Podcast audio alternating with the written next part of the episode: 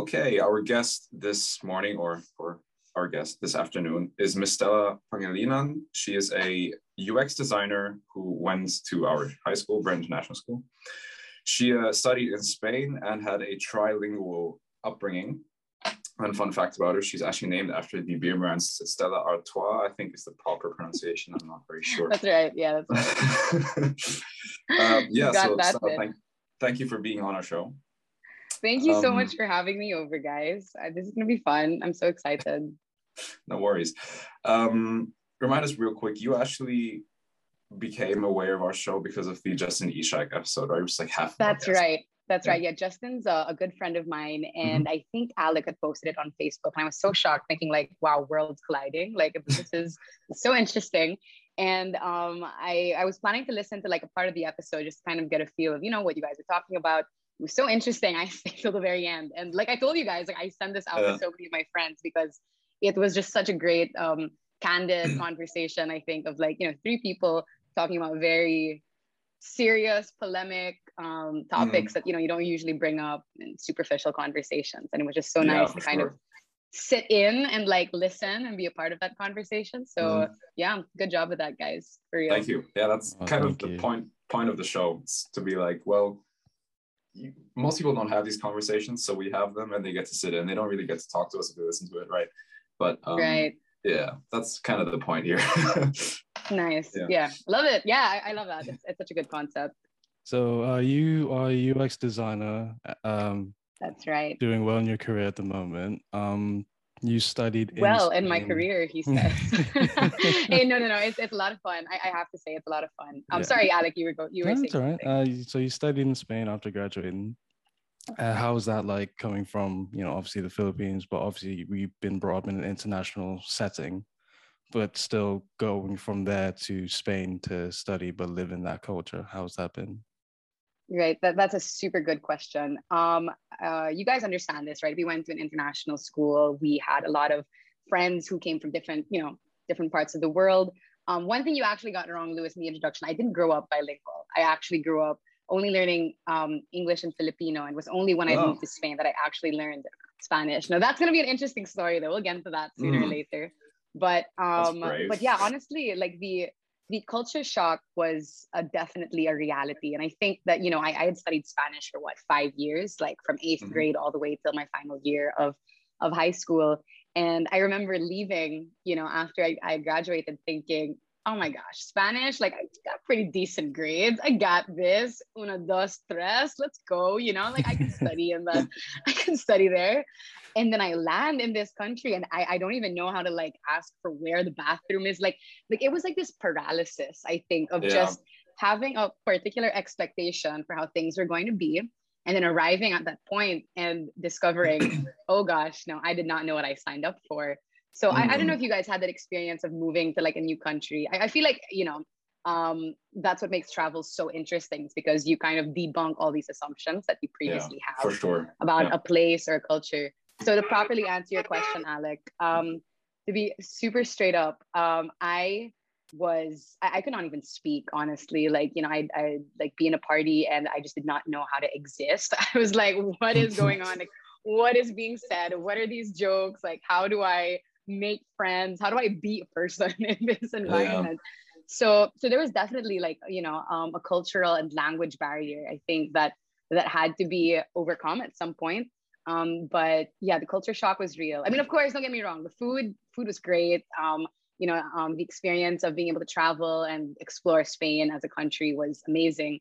But you know, the trade-off was there was that discomfort of mm-hmm. having to adapt and you know um, adjust to that environment, particularly with the language. So, so yeah. I think people underestimate that a lot. Um, for me, I had a fairly similar experience, although now I'm noticing that I'm having a reverse experience because um, really I've, I've spoken German my whole life with my dad, but then once uh-huh. I actually moved here, what I realized is like speaking the language doesn't mean that you actually can use the language as it's used in the country, right? Because um, there, there were certain like ways of saying stuff that I didn't catch on to or that I didn't really understand. Um, still, I think you're muted. Oh, sorry, sorry. Go ahead, go ahead. no worries. Um, um, but what I've experienced now is, uh, especially working in an environment where it's expected that you can speak German very well, but that you can also speak English very well because we have because we do have clients who are uh, English speakers. What I've realized right. is that I can speak English perfectly, like on a podcast here. But once I'm at work, if I have to explain to a customer like what's about to be done to their vehicle, I'm kind of like, how do you say this again? like, like, like, where are the words? Like, I can't find exactly. it. Yeah, yeah. I don't know what it is with language, dude. It's such an yeah. interesting, like, it's such an interesting way of like I don't even know how to explain it. Like articulating, like articulating your own thoughts or expressing how you're mm. feeling.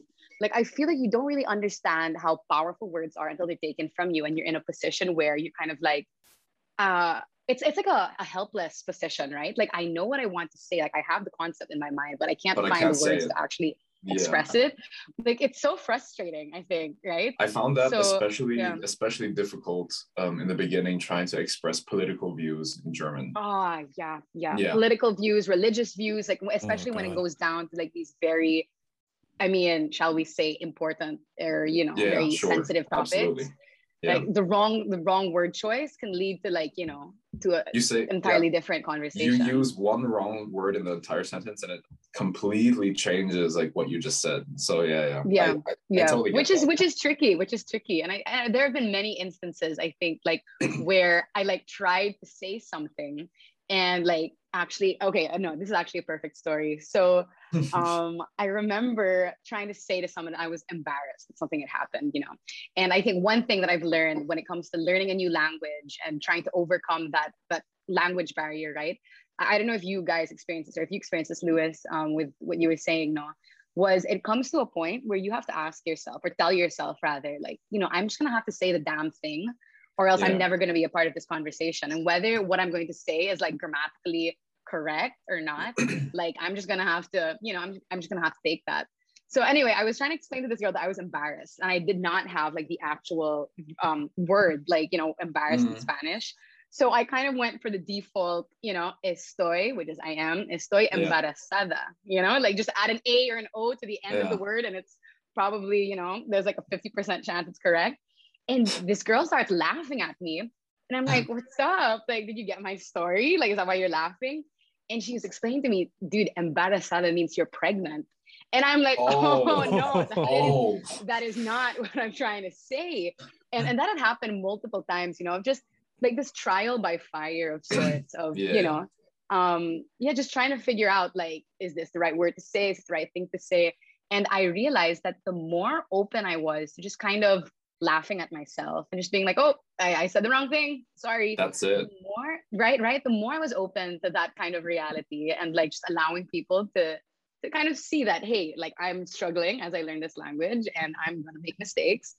It actually became a lot more um a lot easier, I think. Yeah. there's sure. a pride, there's a pride element, I think, right? You know, you don't want to sound stupid, mm-hmm. you don't want to sound you don't want to sound like you don't know what you're talking about. But I think that when it comes to learning a new language, there is that point where you have to drop that because if you don't, then you'll never be able to say what you're trying exactly. to say. It's just and one of those things so, yeah. where it's like you just need to start. Yeah, you just yes. gotta go for it. Yeah. Yeah, you, you gotta go for it, yeah. regardless of what the results are gonna be or look like, and then you yeah, learn from that, right? Yeah. Mm-hmm. And I, I think what's important to note there is that like I now have the I, I guess the privilege of being on the other side of of that coin of being in the position where mostly I'm the person who speaks the language to a better degree. And when I hear someone who's maybe just still learning the language and they make mistakes, for me it's not like oh this person's stupid. It's, it's just that exactly. it's like oh this person doesn't like doesn't yeah. know how to express themselves and they're just doing it. exactly. it.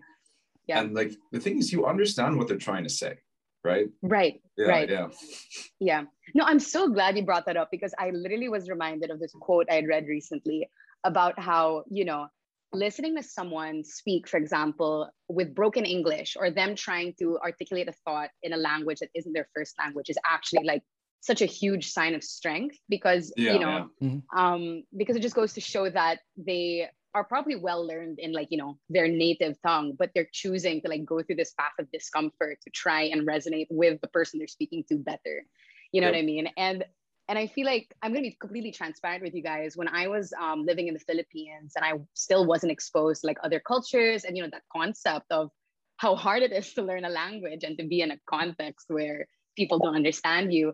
like I would like crack jokes here and there, like quietly with my friends, like, oh, did you hear what this person said? He mispronounced like this term and this word. Mm. And I remember being in Spain and having that same experience happen to me mm. and just really kind of having like a that's so raven moment like oh yeah. my gosh like like you give what you get and you get what you give you know like yeah. like it's, it's really not a joke so you know i think that that experience of being outside of a circle because of something like language or culture even has um like like you said lewis it, it makes you more attentive or sensitive mm. to those who are in that similar position when you're on the other side right yeah. and and so i think if if there's anything i have to say like that was a takeaway from that experience is when i know or when i feel that someone is really struggling to like you know articulate a thought like i try as hard as i can to be patient with them because it's like mm. i know where you're at man i know where yeah. you're coming from because because that was me at so many points at university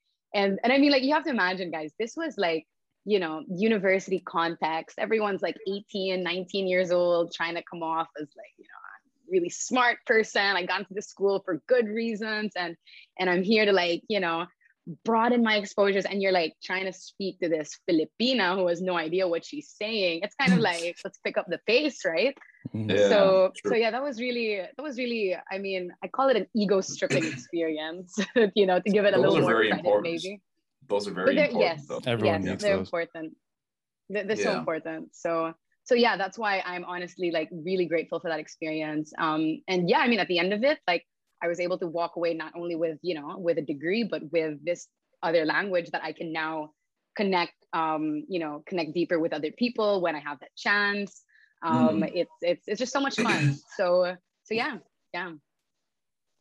So tell us about what that was like at a university level because having gone to university here here in Germany as well, but like like I said, I spoke the language my entire life, so it was kind of easy for me to like pick up onto it. But for you, as mm. someone who learned the language that would eventually be spoken at you at your university in school, in a context yeah, of a country wow. where you don't really yeah. use the language, how was that? Because mm. I, I, can imagine that must have been really difficult. yeah, no, like my gosh, Google Translate and I, we were we were tight, dude. Um, but I think like I was I was in a really um like I was at an advantage because my degree was bilingual. So I mm. started off my my first two years with you know a very solid proportion of like English classes and Spanish classes. So okay. my first year, for example, um, all of my classes were in English, but I had one anthropology, my gosh, anthropology class in um, in Spanish. But thankfully, you know, because I only had one class in Spanish, I was able to kind of divert all of my attention and energy to that. Mm. Um, teachers were also gracious. They understood, like, okay, you know here's someone who doesn't even understand half of what we're saying and is trying to make it through this class. So you know there were some concessions that were given. I think teachers were sensitive enough. Um, but it came to a point where in my third and fourth year that it was kind of awkward if i had spoken to a teacher in english for example or if i did like a casual class presentation in english. Like it just kind of arrived at that point.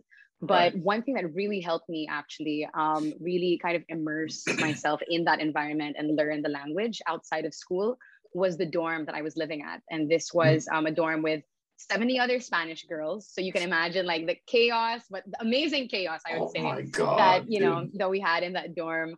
Um, you know, we it was it was like a sorority of sorts. Like, you know, we had yeah, a lot I was about of clubs. to say. Mm-hmm. Yeah, we had volunteering, you know, volunteering initiatives, we had sports teams.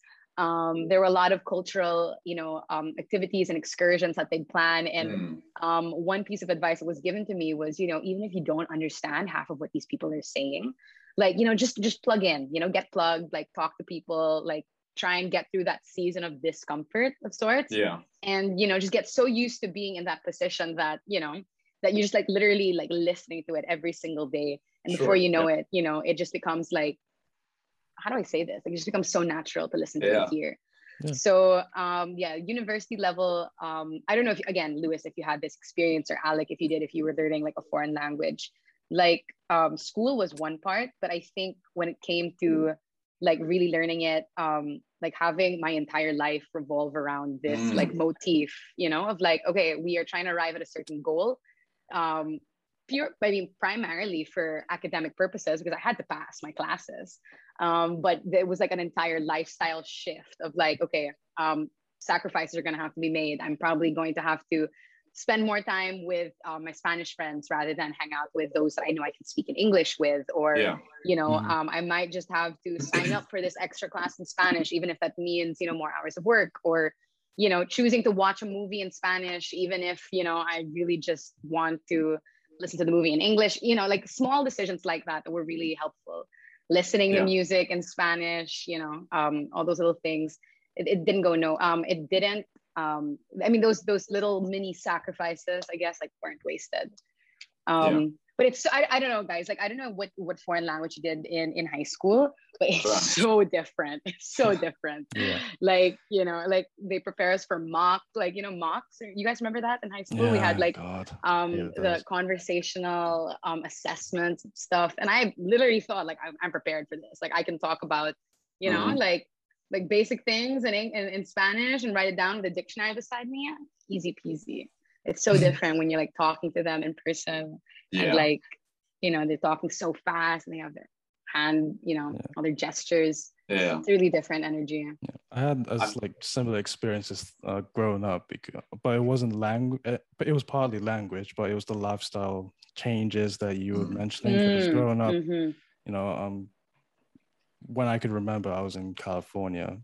Then we moved to Singapore. Then from Singapore back to the Philippines. Then Philippines to here. oh yeah yeah. Alec, you're mr worldwide that's right uh yeah so i mean i was lucky enough to be able to like speak english throughout most of it um Right. but that lifestyle changes in terms of like just little things like when i moved to singapore you would call people like in the philippines you would call most people like kuya or like you know ate which Mhm. means like brother or sister but you would say that to like anyone really and in Mhm. Singapore to like older people if you're like ordering something or if it's like the bus driver or the bus um woman mom. who's like yeah bus mom there I forgot that one Mhm. as well uh you call them like uncle and auntie Yeah. right and it's like little things like that that would like get me because I was like oh my god now I gotta change this as well Yeah. True. yeah, But I, it's- I don't know very what, different what was once like for you, Alec. Like because like how long were you living in these different countries? Because I imagine like you know, I mean, for me at least, like the transition of you know Spain mo- moving back to the Philippines, it was so abrupt in the middle of the pandemic. That was like uh, a major you know adjustment for me. I think you know mentally, emotionally, Mhm. physically, it was just kind of like okay, I got to process this. Like I'm not in this country anymore. Like I'm in a new place. Like I'm curious as to what that was like for you because you you were like moving from one country to another like yeah I never really lot, yeah. had that because I never really got a chance to be settled uh, Mm. each country I lived in, it Mm. was about three to five years, and that's a, just about enough time I feel to be like settled. In, in Right, sense. right. But once you move a couple countries, then you kind of get in the mindset of, all right, well, when's the next country gonna pop up? And so, I mean, it was difficult at first because as a young kid, and you're still trying to like find like what kind of person you are. Mm. Mm, and mhm. now all of a sudden you have to make build new foundations make new friends again um, uh, find out where you like to go and about of like the city or country that you're in. But eventually it became just kind of easy and i'm kind of gladful for it because it's it Yeah. made me very selective of who i choose to like selective. selective sounds like a very exclusive word here Or if no I'm no but that, that makes sense it makes careful, me very yeah. careful, Careful- about careful yeah. sounds nicer no No, I like hey nice to meet a- you I, i'm just really selective you know Yeah. with the people i meet you know but it's a, it's that a makes selection sense. process. yeah i mean like because if in that situation you don't want to spend your time or waste your time with Mm. people who aren't going to give that same amount of effort or friendship back do you know what i mean Hmm, hmm. but Yeah, it's I- I also think that's difficult really because you have to sensible, like because it's there's still that sense of like feeling out people and that takes time in and of itself and that's not something you can rush to so but yeah i mean moving around it it, it gets exhausting like i still want to travel but i'm just kind of like chilling at the moment because i kind of like being settled at the moment Mm. Yeah, no, I mean, for a very good reason. That, that makes a lot of sense. Um, but yeah, that's that's really cool, huh? But what you said was was so interesting about how I feel like, like you how you feel like you've just kind of gotten used to it in a sense. Like, Mhm. okay, next country, pack the bags, like you know, airport, the best friend kind of thing. yeah I mean, That's what's weird is that I I would say I would have a best friend or a couple best friends, but it's like at the end of the day, it's like they weren't really. They were just good friends at the Mm. moment. Mm-hmm. But Yep. yeah, I mean, I guess that's just how it is when you grow up and you're constantly moving just from one place to another. There's a term for Well- that, no? They call them the third culture kids. Third Yeah. Culture Is kids. there? Yeah. Oh. Yeah. Yeah, yeah. I, I think there's like a lot of like material on like you know this subculture of kids move from one country to another because of like Mhm. parents' work or other you know, Yep. other personal reasons. Um, and there are like lots of um like I mean behaviors and tendencies. But yeah, there, there's like a lot of stuff on that online, Alec. You should check Yeah. that out. They have memes for it too and stuff. So One of the things I found that it's it's affected me is like my ability to sort of um, get comfortable with things very quickly. Yeah. Uh, It makes you Ah. really socially flexible. Like Yeah. like, that's true. That's true. Huh? you, you get dropped into some kind of a social scenario and you're just acclimatized to it basically instantly. It's really and quick. yeah, in Right, layman's right. terms, I would in layman's terms, I would consider it as a mentality of like, oh, all right, we're doing this now. Okay, cool. Yeah, yeah. Rather than, Mhm, oh wow, this mhm. is surprising. I don't know if I can go through with it, or you know, That's right. That's right. Yeah, I feel like I feel like it makes you more flexible, right? As, as Yeah. well. Like yeah. and I, I like what you said about how it kind of just opens you up to okay, this is the scenario, this is what we have, let's roll with it, let's go, right? yeah, it can Mm. be like something as simple as like you know what we you what you eat day to day, or like what you're eating with people going out, or something as extreme as in like a certain activity, and it's like, Mhm. oh wow, don't know about this, but guess we'll do it. I've made it till here. I'll survive this. Yeah. And like yeah. with True. that adaptability, like a good example would be like my accent. My accent can change like that. Mm, Um, like in California, I was talking more like an American, like I was more like this. And then Did Singapore. you hear a difference there? Because I didn't. Slight. I feel like your It's British slight. accent is so strong now. Yeah, that's because I've been around pubs. That's why. Um, yeah, no, and then Singapore, because I've been international school, it's like it was still kind of neutral, and it stayed that way until the Philippines. But even when I was outside of school in the Philippines, it become more annoying because I was more talking to people, like you know, cashiers and you know, shopkeepers to like get stuff Mm. for the house and stuff. And then when I come here, it's like very quickly it became British, and then like mm. like when we video chatted for the first time with Lewis, he was like, "Oh fuck, your- your accent." Yeah, I was like, what the f- what? the first thing you recognize. Wait, but Alec, you mentioned something really interesting about how you'd always talk like shopkeepers and like you know, Mm. um, you know, just random people that you come across like in the, in the day to day.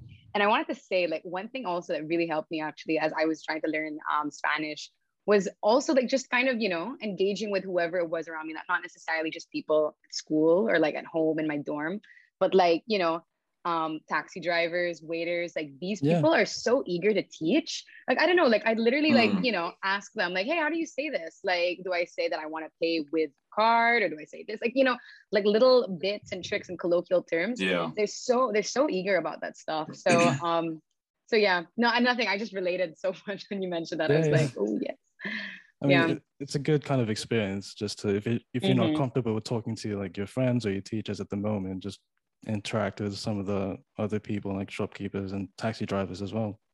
Yeah, exactly, exactly.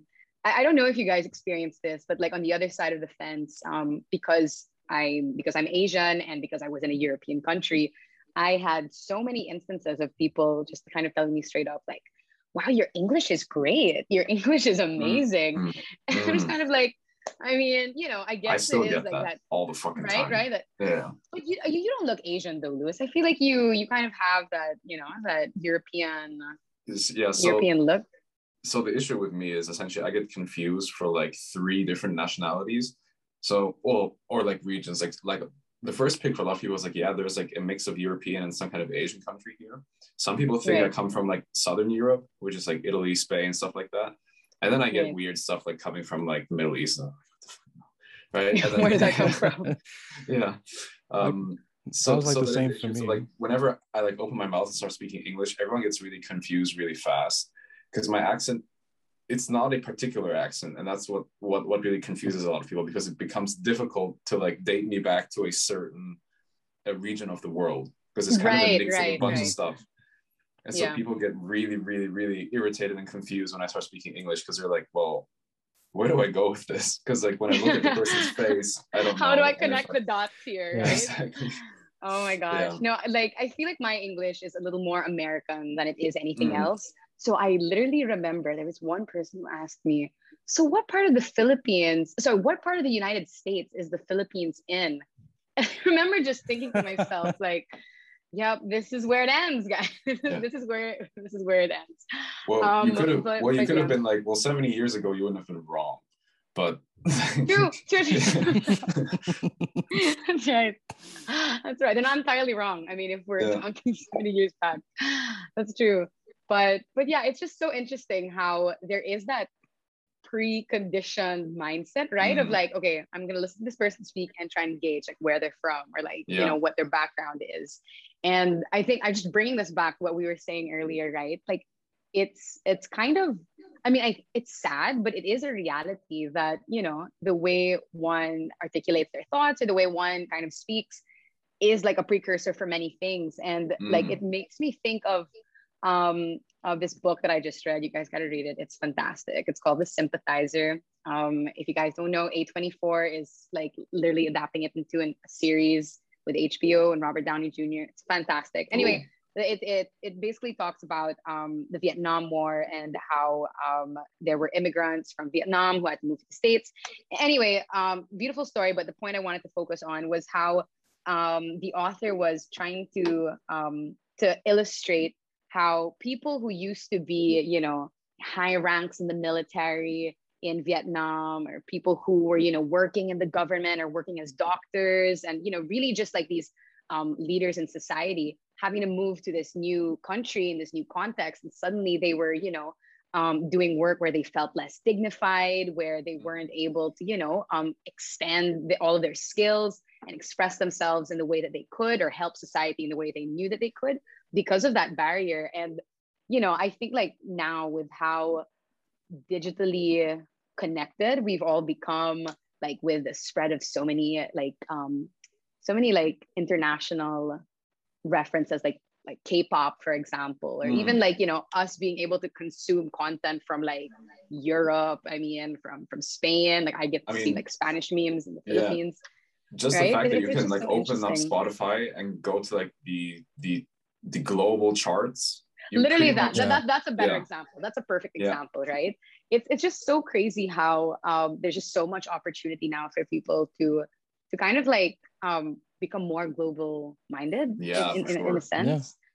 Um, so yeah, sorry, I'm just kind of spitting my reflections out here. No, go but No, go go for it. ahead. You're fine. um but but yeah like it's it's it's wild it's wild. And you know you have apps like duolingo and you know you can literally hop on a zoom call with people from halfway across the world and like learn learn languages that, that you know that that easily. So like to anyone who ever asks me like would you recommend me like sitting through a class and learning another language? Like 100% 100% Yeah, it's really cool nowadays. Just the access of information that we can get. yes yeah. Which is scary. I mean i feel like there's a flip Yeah. side of that coin i don't know if Oh, you guys want to dive into that but i think like if we had to look at you know the championing aspects of that is that we are able to connect with people from so many different cultural contexts um Well, yeah I feel like what that does, it, because humans are actually really, really social and really communicative creatures from their their their sort of primal nature. And when you give Mhm. them something like the internet, what you essentially do is you amplify that and all of the traits that come with that to like Right. basically unlimited uh, factor, because you're now talking about a a society of humans who want to connect with each other, but also don't, don't always have the best of intentions doing so, right? right right. And so you you you basically just amplify everything. Um, yeah. Sadly, you you guys have spoken about this. I i remember you guys have spoken about this in one of your Yeah. episodes. Yeah yeah sorry lewis think- you're gonna say something I think one of the the aspects of life where you really see this, um, as well, th- that's just been my experience here in, in Germany as a, as a young dude, I suppose, uh, was the dating culture that exists nowadays, especially in, with the advent of Tinder and other dating apps. See, the way it used to be, at least so I'm told, because again, I grew up in this uh, sort of environment, um, or rather, I entered the I entered the dating market when these things already existed. So um, the way it used to be is just your your pool of potential partners essentially was limited to the area that you essentially that you lived in, right? Like the school that you mm-hmm. went to, the place of work that you went to, your university, your community. Nowadays, if it's very easy for you to just go onto your dating app and just be like, yeah, well, I'm just gonna, you know, look for people in a radius of 200 miles. I mean, that's at this point in like a developed country, that's like hundreds of thousands of people, right? Mm. And so people then question themselves and like, well, I can't really find a decent person over any of these apps. And I'm like, well, because like think about the amount of people that you're siphoning through, and not all of these people want a serious relationship with you. So like obviously your, I guess, hit or miss quota is going to be skewed way off as as opposed to just doing it the I suppose old fashioned way of just going mm-hmm. out and like actually meeting someone, right? That's right, that's a little right. bit different. And I, um, and yeah. oh no, sorry, go ahead. No, no, I'm done. oh, uh, I, I, think it's also just general human interaction as well. Because yeah. uh, I was I'm reading this book called How to Be Human, and um, it it goes about evolution as well and how technology basically advanced so fast mm. that we as a human beings and our society and civilization in general weren't what it wasn't given the proper amount of time to acclimate to it and so now we've forgotten mm. how to interact with each other and it wasn't actually like technology like cell phones it was like the agricultural revolution that started mm-hmm. because yeah. now all of a sudden because we were in tribes of like maximum 50 people everyone had their roles everyone had their jobs we were all happy because no one was higher than anyone else right now right. you have agricultural the agricultural revolution people are in charge of food and mm. those people are in charge of pretty much everything else and now there's now a social hierarchy and then that developed and that developed uh, tribes became villages villages became hamlets hamlets became cities and so on mm-hmm. so on and so forth now there's a lot of people and now we just don't know how to interact with each other anymore on that sense yeah that's true. I think it's so interesting that you guys bring this up and like well, how the na- the conversation naturally goes this way because it's so relevant with my line of work, which is UX, right? User mm-hmm. experience.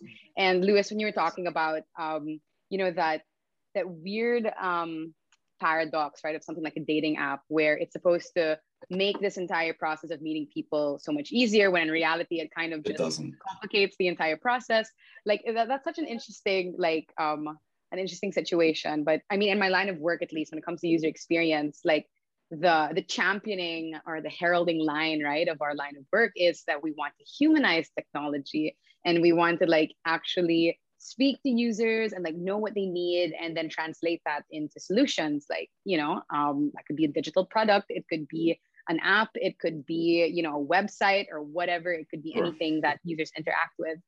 And and there's a fine line you know because sometimes it's i don't know how to explain this but like I feel like there is this strange thought now that everything or every problem can be solved by an app or by some kind yeah. of like a, a digital product and and it's kind of funny because like literally like there are apps for everything i feel like there's like an influx of like so many mm, so many yeah. applications you find online like there are apps for like i don't know tracking where your dog poop there are apps for like i don't yeah. know like um like literally sorry that was like the one that i saw recently and i was like this is absurd um yeah. but everything i mean you know like for for tracking habits for you know reading news for um keeping up with you know forums that you're subscribed to or sure. even like i don't know um measuring I mean, things there are, like, there are apps that remind you to have a glass of water every hour i mean how yes, how, yes. how, yeah. how dependent do you want to make yourself right right like, like and, there's yeah. there's a fine line between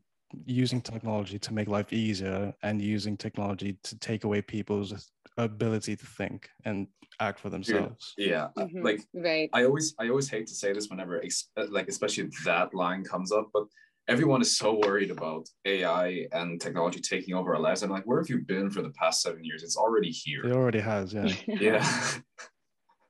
Yeah no, so so i feel like in my work right there is that there is that constant um, i think this is something i'm currently trying to learn or wrestle with like at the moment right it's it's trying to find that balance of you know what um, what the the business goal is like of course like you know there has to be some form of revenue like there has mm. to mm-hmm. be like some form of you know um, value that we're giving to people like we don't want to create products that are just you know shams and you know mm. literally just fake you know fake value offerings but there's also that other side where we're thinking of like you know is this really solving the problem and that's something that ux alec you you were a ux you're you you, you wait you are a ux designer or you were a ux designer i don't know if you still well i'm more are. with like website design taking like a ux ui approach to it but yeah i used right. to freelance design projects with clients right right and i'm sure if you've you know researched the frameworks and stuff i'm sure you're familiar with the the five whys i think this was a yeah. framework yeah, this is a, framework that was, um, I think, um, that was developed by designers at Toyota. And the idea is that hmm. um, you have to keep asking why. So basically, the situation could be there's a problem. And what you're going to do is ask why for a series of five rounds to try and come up with the root cause of why that problem is there. So a very simple example could be, you know, um, I could say I'm not getting any sleep. And then I'd say, oh, that's because I'm sleeping late. And then I'd ask why again. Oh, it's because my schedule is really tight. Then I'd ask why again. And mm-hmm. then, you know, I'd go down to something like, oh, it's because I'm not managing my time properly because of X, Y, and Z. And then by the fifth why, you come up with a very intrinsic root cause that they'd consider to be, you know, the problem to solve. So I feel like what's happening is with all of these apps that are just popping out of everywhere, uh, popping out of nowhere, actually, um, we're just solving like the superficial, the first and the second whys of like real problems that we're not really going down to that intrinsic, you know, root cause is what they call Absolutely. it. Yeah. So not to say that I am, you know, a designer who can find that root cause. I, that's something I'm working um, and like striving and practicing to become. Mm. But um, but I, I really wonder what that would look like, you know, like coming up with a solution or a product or some kind of um, some kind of uh, design or whatever it is that actually targets a very real need right? As opposed to these superficial needs that mm. you know that aren't exactly um, well, what's trying to be solved. a product like that i suppose and you already mentioned which company makes this product as for me as someone who works in the car industry i as soon as you said the five whys i was like that's toyota and yes. the reason the reason that Toyota makes bar none the most reliable and the most consumed automobiles worldwide is because essentially when you buy a Toyota, you realize that it's not the most fun car, it's not the prettiest car, but it is a car that's going to run for 10, 15 years and basically give you almost no problems. And the reason they do that is because Toyota, in their development process, always goes in deep and says, okay, instead of developing, for example, a, a new family size saloon which has certain technical aspects. For example, like it has a certain miles per gallon um, rating, or it has certain technology that's built within the car. What they try to look at is how does this w- system work as a whole at addressing the need of the average consumer that's going to consume this product. Right, mm-hmm. right. Um, yeah. And I see that working for a German manufacturer, that, that that's exactly what we don't do. We always think to look at our customers as this like this combined blob of people and then mm. essentially design products that are only going to cater to them. Whereas Toyota yeah. tries to look at individual target groups and make cars for those people. Right. Which is right. kind of why you will see a lot of German manufacturers nowadays. Like, I can say this about this company, but because I don't work there, but like um, Mercedes, essentially, in my opinion, builds the same car in seven different lengths for seven different prices, which is kind of like asinine. I'm just kind of like, what are you doing, dude? like, um, so yeah, I, I suppose in, in the tech world, what that would look like would be a single app product that solves a, a very specific problem for mm. a specific person to an almost perfect degree. Mm, mm-hmm. But the problem is that yeah. you can only bring one app out for every specific problem in that case, right? So right, right, exactly, yeah. exactly. And that's yeah. that's where that's where it becomes kind of tricky because even what you said, Louis, about you know, um, that elusive idea of perfection when it comes to building an app, right? Because yeah. in the work that we do, um, and I'm sure Alec knows this as well, is that the product is never complete, the product is never done. And yeah. um, every time we come up with a release, for example, for an app we're working on or for a product we're working on, we have to go for the round, the user research rounds again. We got to talk to people, we got to find what we need to fix. And it's it's this interesting process, this iterative process of just trying to improve and get as close as we can to this invisible elusive concept of you know a perfect product um, but uh, you know just trying to get as close as we can to perfectly solving that need um, but again like you said right that that also does translate to, I mean, what, a hundred apps like catering to a hundred different problems. It, that's yep. when it gets kind of blurry. Um, but but yeah, it, it's so interesting that you know we are talking about um, user experience and like how certain products are catered to very specific people. I think it's so related to what we were talking about earlier. You know, when it comes to really listening, um, to being inclusive, to like you know trying to get people in a conversation and really understanding where people are coming from because that's what's so important i think like in the process of building a product whether that's a car or whether that's like a, an app in itself like you know just trying to understand where people are coming from um, and to kind of like isolate myself to get out of my own head mm. right and to like yeah. solve a problem for somebody else so nothing i just thought it was interesting how they're actually very related and you know i'm actually glad that you bring that up because again I, I hate to only talk about cars but it's kind of the thing that i do um, that's fine. That's fine. I think one of the chief complaints that a lot of car guys have is that, or car girls, whatever, um, have is that modern cars are so so complicated and so so inefficient at being being reliable on a long term scale.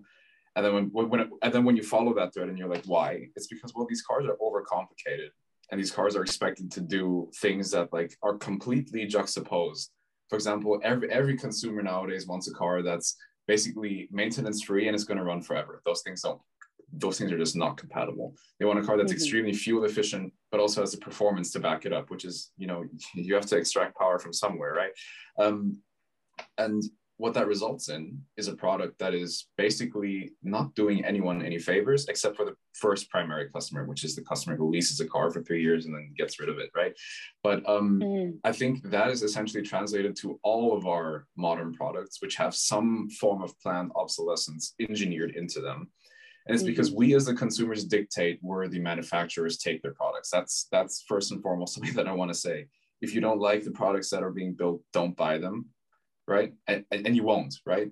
Um, right. And the issue is that just just as we place really high expectations on all of our consumer products, we place extremely high expectations on ourselves, right?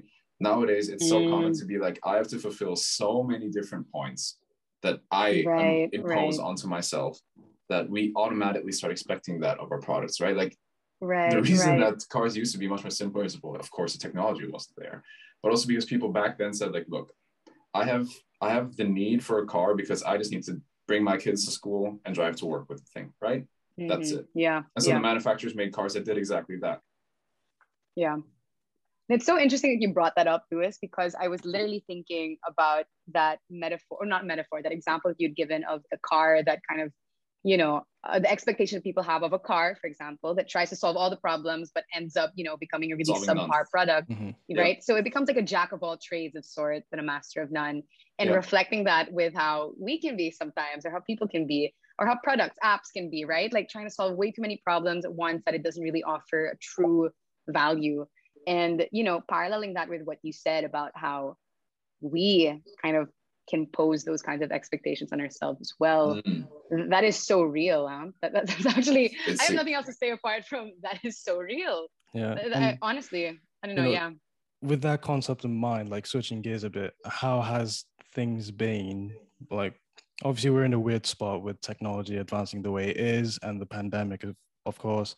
Uh, how has it been sort of adjusting and switching your life into a more work lifestyle now that you you're out of school and now you started this career as a designer? How's that been like nowadays? Or even just overall? Question of the year honestly. I feel like well i'm i'm about to clock in a year um, at the corporate job that i'm in right now. Um, and just to like quickly preface i'm so grateful that i have this job and like um, i have an amazing team. And the product that we're working on um, is really like a project that i've gotten so attached to um, and also, I'm really young in this industry, all right? Like, I'm not mm. even like a year old. Um, I graduated last year. So, there's still a lot that I am so sure that I'm going to be learning. There's a lot for me to, um, to experience, I think, and a lot of practice that needs to, to be done. But, like, um, what has that experience been like? I feel like at, at the beginning, you know, when I had first started my job, um, and I think we briefly discussed this before, right? Like this idea of the hustle culture was so real. Mm. Like, Mm. oh my gosh, first job, first paycheck, let's freaking go. Like, I'm gonna take other projects on the side and like come up with a portfolio that you know that highlights all of my accolades and all my awards and everything. And I don't know, maybe maybe it's time, maybe it's age after like a year in the industry. Um, I, I don't know what it is, but but recently um, I've just been a little more conscious about how um, how much priority I've been giving career and work over other things in my life, like such as relationships of, you know, um, those of my those are my closest friends, um, those around me, my family. Um, that I think currently I'm at that point of, you know, trying to make that decision where I don't want career to like rule over my life. But um, it's not an easy decision to make because um, especially if like you're doing something that you love, I feel like the, Yeah. lines Yeah. get kind of blurry, right? Of you know what I do and who I am. And when I kind of pin who I am and what I do, that's where it gets kind of frustrating. Suddenly, when someone makes a poor comment on my design, I'm like, I'm a failure. and it's like, it's like one critique, Stella. Yeah. like, relax. So, um, so yeah, I don't know if you guys have experienced something similar to that, but Oh, um, yeah, I think that's where my definitely. headspace is at. Ex- extremely. Yeah. when I was still Yeah. like starting out, I was doing pub job, but then I was like working on design as well. And Right. so my days were just full of just work, Mm. and Mhm. I burned out really quickly. Right. Uh, I mean, yeah, the hustle culture. I've never really been a fan of it, but I did feel Yeah. it at one point where I was like I felt like, oh, okay, I need to like get this going. I need to work when when I can, and if I'm not working, I need to learn when I learn. Mhm. Mhm. And we we discussed this before. It's it's I, I don't like it. Like some people Mm. do. Some people like working 90, 100 hours a week. I don't. Mm-hmm. Sorry. No, and actually, I, and good for those who really, you know, find that sense of purpose yeah. in their work. Actually, I, I don't know if I would say good for, because I don't know if I agree with that. But anyway, no, I'm trying to, I'm trying to like, you know, word my thoughts in a way that isn't like offensive to those who do have that lifestyle because Well, some you know people that, have that's nothing not my else. Some people have nothing else. So for No, them, it makes sense that And, that and other they times immerse they themselves. and other times they may just like what they do so much that or that's all they want to do is just For focus sure. on that. Yeah. Right, right, yeah. What do you I think, mean- Louis? Yeah. I suppose what's funny about my situation is that I simultaneously disagree with the hustle lifestyle, and and yet I find myself in it because um, so the way that my life is right now. After dropping out of university, I, I entered into an apprenticeship program with a German manufacturer. Mhm. and um, so I have that five days a week. And on Saturdays, I work my the job that I've held for four years now in uh, hospitality. Um, and the reason I do this is because a rent isn't going to pay itself, and uh, b I have to be honest, my, my my lifestyle is a little bit over what I would be able to support with just my one job, so I have to have two, right? Mhm. Um, that being said, I realize that this is a state that I'm going to be in for a maximum of another maybe three years. And then once Right. I've finished my apprenticeship program, what I'm essentially going to do is just work my nine to five job, and that's going to be it. And I'm going to have to adjust my lifestyle to fit that. And Mhm. when, whenever I say this, people are like, dude, you have so low expectations of what you can achieve in your life. I'm like, no. For me, I realize that that wealth, and this has something to do with the way that I was brought up. But the, the the way that I see wealth isn't that I have all this money that I can use, but I have no time. I see wealth as I have time to do the things that I want to do, but there's still enough of a of a lack of funds, I suppose, that things stay interesting. That's that's really important to me. That's a really interesting point. Yeah. yeah, because for example, if I had an unlimited access to to money right now, I would probably fix my project car within two weeks. But then again, would that really be the point? Like, is that really actually what I wanted to do when I got the thing? Is that is that really what's fun about it? I mean, sure, it would be nice to be like, well, I fixed the thing, right? But it's not really what I want. And so, yeah, I suppose I am resigning myself to to a more simple life uh, despite you know growing up in a family that comes from wealth and um, going to a school which has had only wealthy people. Um, but still I, I I, I almost prefer this idea of just like, yeah, so I'm, I'm just going to work my nine to five job and then essentially use that to maybe save a little bit on the side, invest a little bit here, but really just sort of enjoy my life and make sure that I always have time for a future family that I might have, right? That, that's really right. important for me to be able to say, like, you know, I didn't have to miss my son or daughter's school play, or I didn't have to miss out on anything because I always had the time to go and do it. Right. That's that's right.